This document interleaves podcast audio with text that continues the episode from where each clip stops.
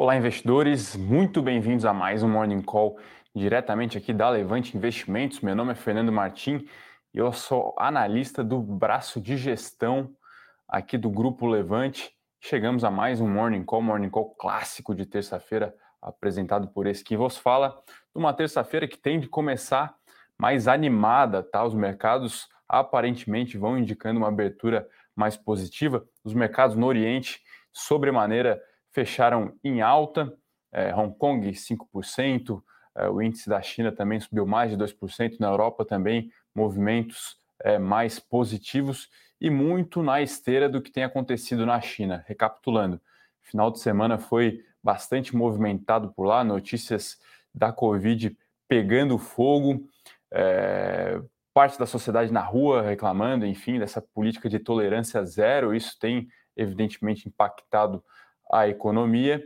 e na noite de ontem, né, aqui no Ocidente, foram reveladas novas medidas do governo, enfim, incentivando a vacinação do tal do grupo de risco, né, enfim, os idosos. E isso traz, queira ou não queira, um maior apetite a risco, né, dado que esse risco de Covid ele acaba em algum grau se dissipando. Isso deve cravar tendência? Eu acho que ainda não, acho que ainda cedo, tá, pessoal? Ainda falta bastante visibilidade sobre o que está acontecendo por lá, qual que é a real situação, né? Então parece que esse problema realmente ainda está um pouco longe de ser endereçado, mas a despeito disso, o movimento de curto prazo é de recuperação. E talvez outro grande ponto bastante importante nessa semana, vai acontecer amanhã, discurso de Jerome Powell, e aí, enfim, a tônica de que a gente vem acompanhando e comentando aqui acerca desse tumultuado ano de 2022, a dinâmica inflacionária dos Estados Unidos. Lembrando que tivemos o aumento de juros mais rápido, mais explosivo da história, né? Enfim, a Fed Funds Rate aí subiu de maneira bastante agressiva, né, nos últimos 9, 12 meses, enfim. E agora, né, enfim, mais um discurso do Jerome Powell, é mais um capítulo nessa novela que também parece estar longe de ser encerrada, mas mais perto do que talvez um ou dois meses atrás, tá?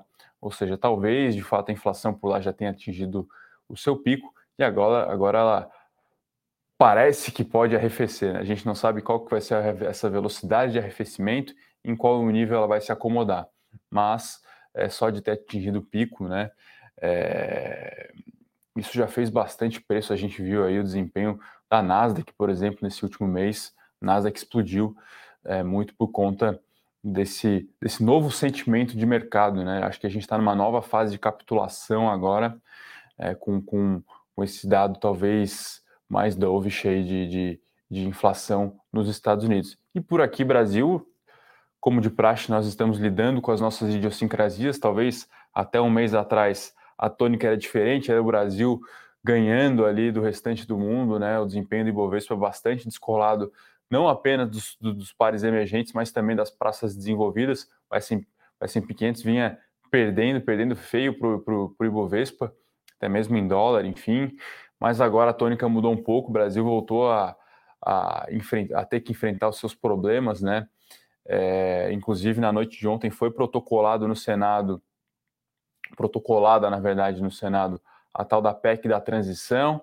Ela vem realmente ali com 3 bodes na sala, ou seja, 198 bilhões acima do teto, 4 anos de Bolsa Família fora. E a expectativa agora é acompanhar, né, até onde ela vai ser enxugada, né? O mercado fala-se, né, que estava pronto para um waiver de 70 ou 100, enfim, e em troca um nome no Ministério, né, na pasta da Economia, da Fazenda, do Planejamento, que seja, muito provavelmente isso vai ser dividido, que trouxesse uma previsibilidade maior, né? Ou seja, teria uma troca, né? E por hora, realmente, o movimento ainda não se confirmou, né? Enfim, até na noite de ontem, o Haddad chegou a comentar que não foi o preterido, aliás, foi preterido, não foi convidado para comandar a pasta. Isso talvez traga também um ímpeto comprador para Ibovespa hoje. Então é isso. O cenário internacional hoje parece estar mais amigável. Por aqui tem a questão da PEC, mas também tem essa notícia de que o Haddad ainda não foi convidado. Então isso talvez traga um sentimento comprador para o nosso querido Ibovespa. Um outro ponto importante também, muito importante de ser destacado, é a questão do petróleo. Petróleo em alta, tá, pessoal? Na véspera aqui, pré-negociações aqui no nosso mercado ia subindo mais de 2%. Isso também é importante, pode trazer sim um alívio, né? Um alívio para o Ibovespa devido à presença de companhias de petróleo na sua composição, bem como o minério de ferro, devido à exposição à Vale. Ou seja, tudo realmente encaminha para um dia um pouco mais positivo, até mesmo os futuros aqui de Ibovespa, os futuros de índices, né, que o pessoal adora aí negociar, vão subindo quase 1%, quase 1.000 pontos, próximo aqui aos 110.000 pontos. A vista fechou ontem a 108.782 pontos, portanto, pelo menos a abertura parece que vai ser um pouco mais positiva por aqui. Alguns outros destaques aqui, enfim, até o Bitcoin aqui subindo 2%. Então o Bitcoin acabou não surfando essa onda mais pró-risco aí nos últimos 30 dias. Muita coisa acontecendo. Para ser bem sincero, eu não sou o melhor analista para comentar sobre essa questão do Bitcoin, mas a grande verdade é que a gente vinha acompanhando o comportamento do ativo e ele vinha se comportando mais ou menos como ativo de beta, de risco, pelo menos até meado de 30, 60 dias atrás, quando começou todo esse burburinho envolvendo corretoras e novas moedas, né? Mas hoje vai mostrando uma recuperação por aqui. E Estados Unidos, ontem a queda um pouco mais forte, né, no S&P 500, no Dow Jones, desculpa. E aqui, por enquanto, um movimento tímido aqui, uma leve alta, os futuros, né, de S&P 500 subindo 0,3, uma alta mais magra do que o Ibovespa. Mas talvez, né, em alguma medida refletindo esse sentimento um pouco mais positivo vindo, soprando do Oriente. Então, em resumo, é isso, tá, pessoal? A tônica dos mercados ao longo de todo esse 2022 talvez tenha sido essa, né? China lidando com Covid e impondo uma política de Covid zero, de baixa tolerância, talvez muito por conta dos seus inoculantes, das suas vacinas não serem tão eficientes assim. Os Estados Unidos lidando com a sua dinâmica inflacionária, isso impactando sobremaneira a precificação dos ativos a nível global. Isso, em algum grau, pelo menos no horizonte mais tático, foi parcialmente endereçado nas últimas semanas, né? Esse sentimento de arrefecimento, enfim. E o Brasil, que vinha muito bem na fita, agora vai ter que, mais uma vez, enfrentar os seus problemas, as boas e velhas idiosincrasias brasileiras de volta à tona, né? Então, acho que assim, nos últimos 30 dias, o mercado que mais se movimentou, mais emblemático, mais anedótico, mais ilustrativo para representar esse movimento de aversão ao risco, é a curva de juros, né? O mercado voltou a embutir Selic mais elevada, isso não só lá na frente, não só na curva, na ponta longa, na ponta curta mesmo. O mercado passou ali a prever altas sucessivas da Selic, ou pelo menos, na verdade, uma ou duas altas e a manutenção desse patamar elevado por mais tempo. Ou seja, o nosso juro neutro, que é o juro necessário para combater e ancorar as expectativas de inflação mais elevado, o mercado pedindo prêmio, e isso, claro, né, tem um impacto, eu diria que grande, em algum grau devastador para a precificação dos ativos. Ou seja, nos últimos 30 dias o país ficou mais pobre, tá?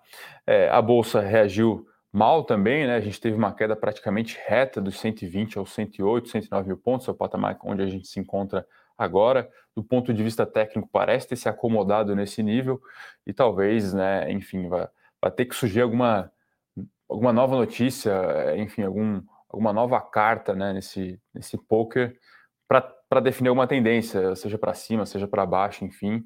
E muita gente aposta, primeiro, até onde vai essa PEC, né, qual que vai ser o grau de enxugamento agora, e a nomeação do futuro ministro da Fazenda ou da Economia, enfim. Acho que esses são os dois grandes pilares que devem definir a tendência dos mercados por aqui.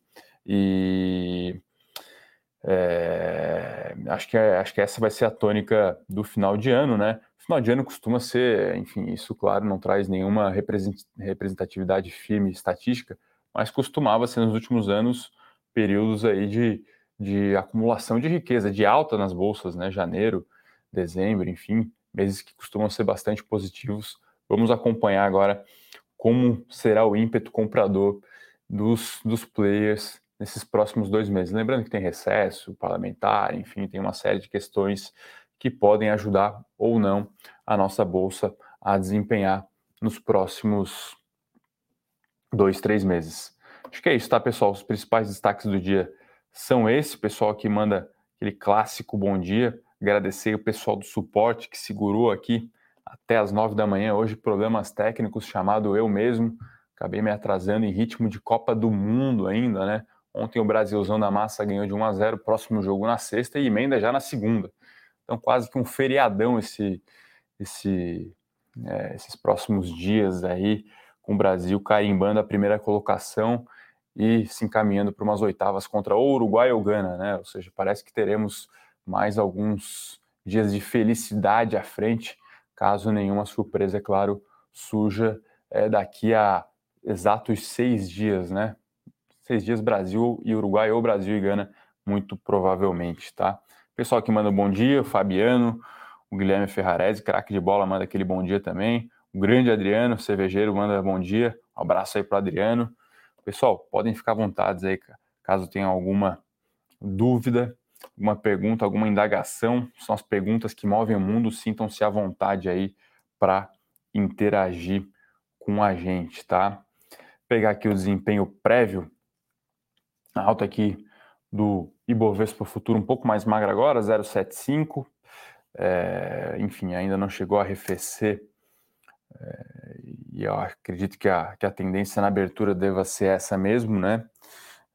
Subindo aqui 0,77 agora, se mantendo aqui acima dos 110 mil pontos, lembrando que o futuro ele tende agora a negociar com um gap um pouco mais alto que o à vista devido à questão dos nossos juros, né? A Selic, então, à medida que o contrato ele vai rolando, né, você vai ficando mais longe do vencimento, tem que ter um juro ali, um prêmio embutido no futuro. Mas acho que é isso, tá, pessoal? Esses são os principais destaques do dia. Ficar bastante atento, tá? A questão da PEC aí, eu acho que esse acho que no curto prazo vai ser o grande fator aí no mercado, tá? Até o João faz uma provocação aqui, o João Andrade. PEC da transição, independente do nível de desidratação, é uma proposta racional, inteligente, que trará governabilidade, previsibilidade e credibilidade ao Brasil. Coisas que não faltaram.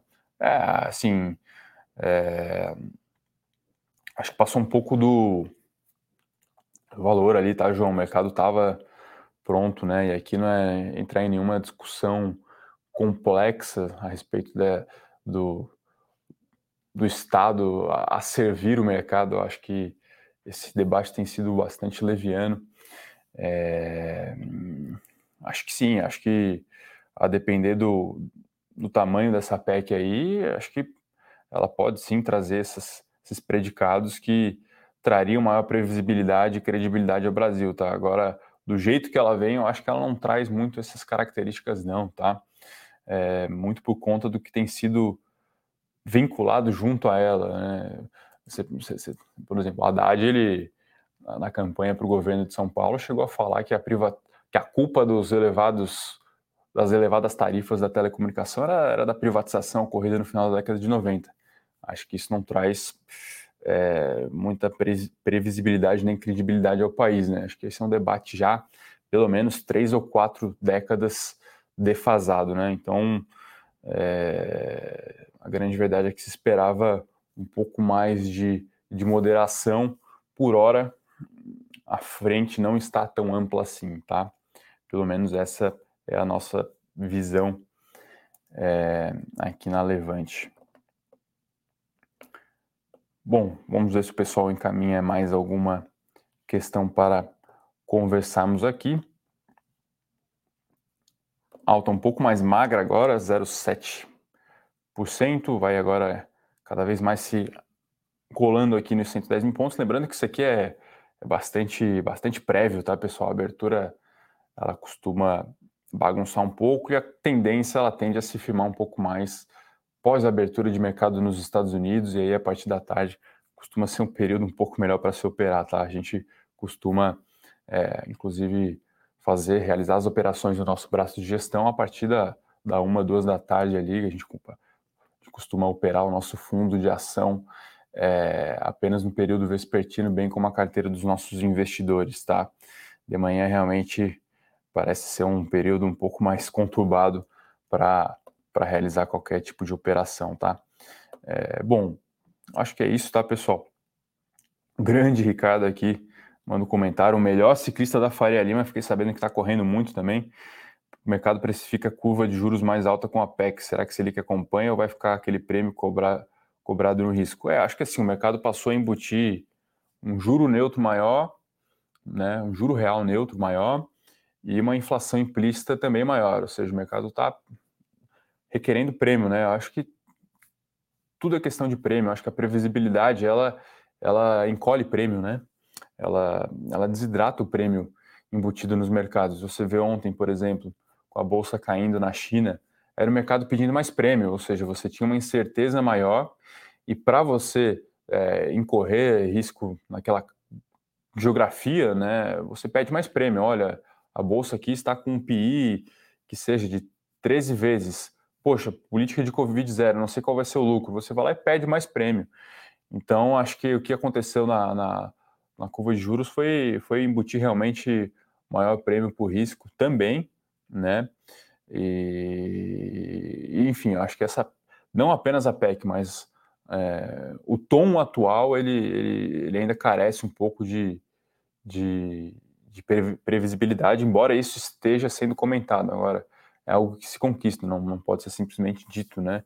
Então, vamos ver. Muita gente apostou, como eu falei, na troca, no trade-off, pede o waiver fiscal e vem com o time econômico, né? Digamos assim, alinhado com o mercado, vai num tema aqui um pouco mais reducionista. Isso por hora ainda não veio, tá? O Guilherme aqui comenta também: comércio e indústria desaquecendo forte, desemprego já vem mais alto em janeiro, Selic não sobe em 2023. A gente tem que ver, né? O Brasil ele costuma gostar um pouco de ter inflação e não ter crescimento. Parece que essa é quase a tônica brasileira, né? A gente tem uma economia que é bastante indexada, enfim, e esses aumentos... Acho que a variável da vez ainda vai ser o câmbio também. O câmbio pode ditar um pouco da nossa dinâmica inflacionária, por conta, claro, principalmente de alimentos, né? E vamos ver aí também como se comporta petróleo, vai depender um pouco de demanda global. E aqui o nosso bom e velho núcleo, os salários e a nossa parte mais indexada, nosso núcleo um pouco mais resistente, costuma ser bastante resiliente o nosso núcleo, difícil de desidratar a inflação brasileira, tem muito trabalho acadêmico em cima disso, né? A tal da desobstrução no canal de transmissão da política monetária, ou seja, o Brasil costuma ter que entregar doses, entre aspas, exageradas de política monetária restritiva para conseguir combater preço, né? Mas sim, na dinâmica de atividade, a gente entra em 2023 com um cenário um pouco mais adverso, inflação realmente parece que está pegando, parece que vai continuar pegando, né? Vamos ver até onde ela consegue arrefecer. Dificilmente o Banco Central vai conseguir entregar a meta em 2023, ele praticamente já trabalha para ancorar as expectativas para o primeiro tri de 2024, né? E claro, a gente entra também com o Selic, se não subindo, ainda num patamar muito elevado, isso machuca o PL, né, e o custo financeiro das famílias, machuca o resultado financeiro das empresas, enfim, isso tem um poder de estrangulamento relevante na atividade.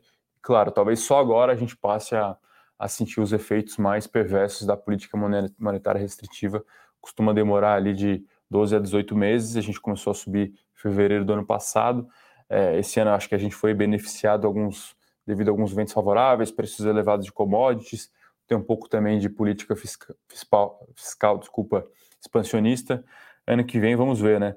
Inclusive, essa PEC liberando esse montante de recurso, ele também pode, queira ou não queira, pressionar um pouco mais a inflação. Então, se você tiver uma inflação um pouco mais puxada por essa expansão fiscal em mais um ano elevada, e o dólar elevado, né, o dólar subindo, isso pode dificultar o trabalho do Banco Central. Ele pode ter que, mais uma vez, trabalhar com taxas elevadas ou até mesmo subir, como é o que o mercado precifica hoje. Se eu não me engano, o mercado precifica 14,25 ou 14,5, que seria mais ou menos ali uma alta e mais uma chance de ter mais uma alta ao longo de 2023, tá? Vai ser um ano interessante, vai ser um ano desafiador. Eu acho que o contraponto disso, aí pensando um pouco mais na ótica de Bovespa e de ações, é que já tem muita coisa que parece estar no preço, tá? Qualquer notícia positiva nesse âmago fiscal aí da PEC ou do próprio nome do ministro da Fazenda, eu acho que isso conseguiria destravar bastante o valor na nossa Bolsa. Eu não me surpreenderia em ver a Bolsa atingindo novamente os 120 mil pontos, caso haja alguma previsibilidade quanto a isso, tá?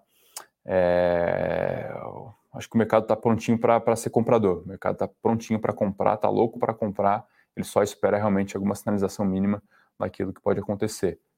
Lembrando, pessoal, a despeito de tudo isso, o Brasil é recheado de bons cases, o Brasil é recheado de grandes grupos econômicos e empresários que tocam esse país aí há 3-4 décadas, já enfrentaram inúmeras crises e conseguiram ultrapassar elas com maestria, tá? Evidentemente é um país complexo de trabalhar, o PIB cresce pouco, nas últimas 4 décadas a nossa produtividade não subiu quase nada e o PIB subiu praticamente em linha com o crescimento da população. Nas próximas 2 décadas, temos um desafio à frente, um desafio demográfico à frente, né? Com a tal da nossa pirâmide aí, claro, ainda não se invertendo, mas já tomando uma forma de país desenvolvido. Lembrando que o Brasil está bem longe de enriquecer, então esse é mais um problema que a gente deve enfrentar. Essa é uma grande tendência, pensando em Brasil, que eu acho que que as pessoas ainda não pararam para discutir. Por isso que cada vez mais estamos convictos de que a melhor coisa é estar nas empresas líderes dos seus setores, que ganham market share, que, enfim, conseguem passar por esses momentos adversos e nem que você pague, entre aspas, um pouco mais caro por isso, tá? Então, acho que essa é até um pouco da nossa cabeça e filosofia de investimento na nossa gestora de recurso. O país não é fácil, não é para qualquer um, não é para amador. É bom estar ao lado daqueles que sabem operar Brasil.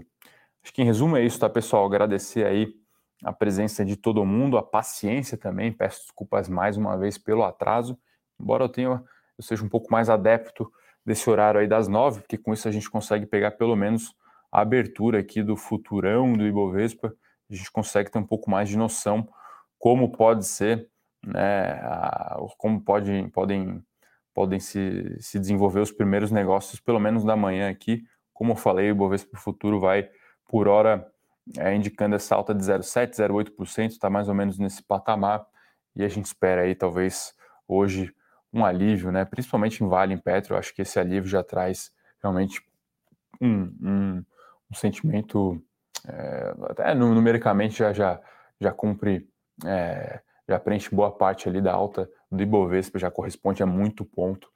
Vale, Petrobras é 20%, 25% do índice, né? Esse movimento de alta nas commodities lá fora vai ajudar a nossa abertura aqui. Então acho que é isso, né, pessoal? Batendo quase meia hora de call, agradecer a presença de todos. Terça-feira que vem estaremos aqui novamente, espero que comemorando, né, a vaga nas quartas do Brasil. O pessoal que está em ritmo de Copa do Mundo. Enfim, esperamos chegar o mais longe possível nessa Copa aí. A final é dia 18 de dezembro. Temos mais quase que 3 semanas aí pela frente, dá tempo ainda do Neymar se recuperar e o Brasil, quem sabe, ser campeão dessa Copa do Mundo. Mas é isso, tá, pessoal? Desejar a todos excelentes negócios, uma ótima semana e até mais.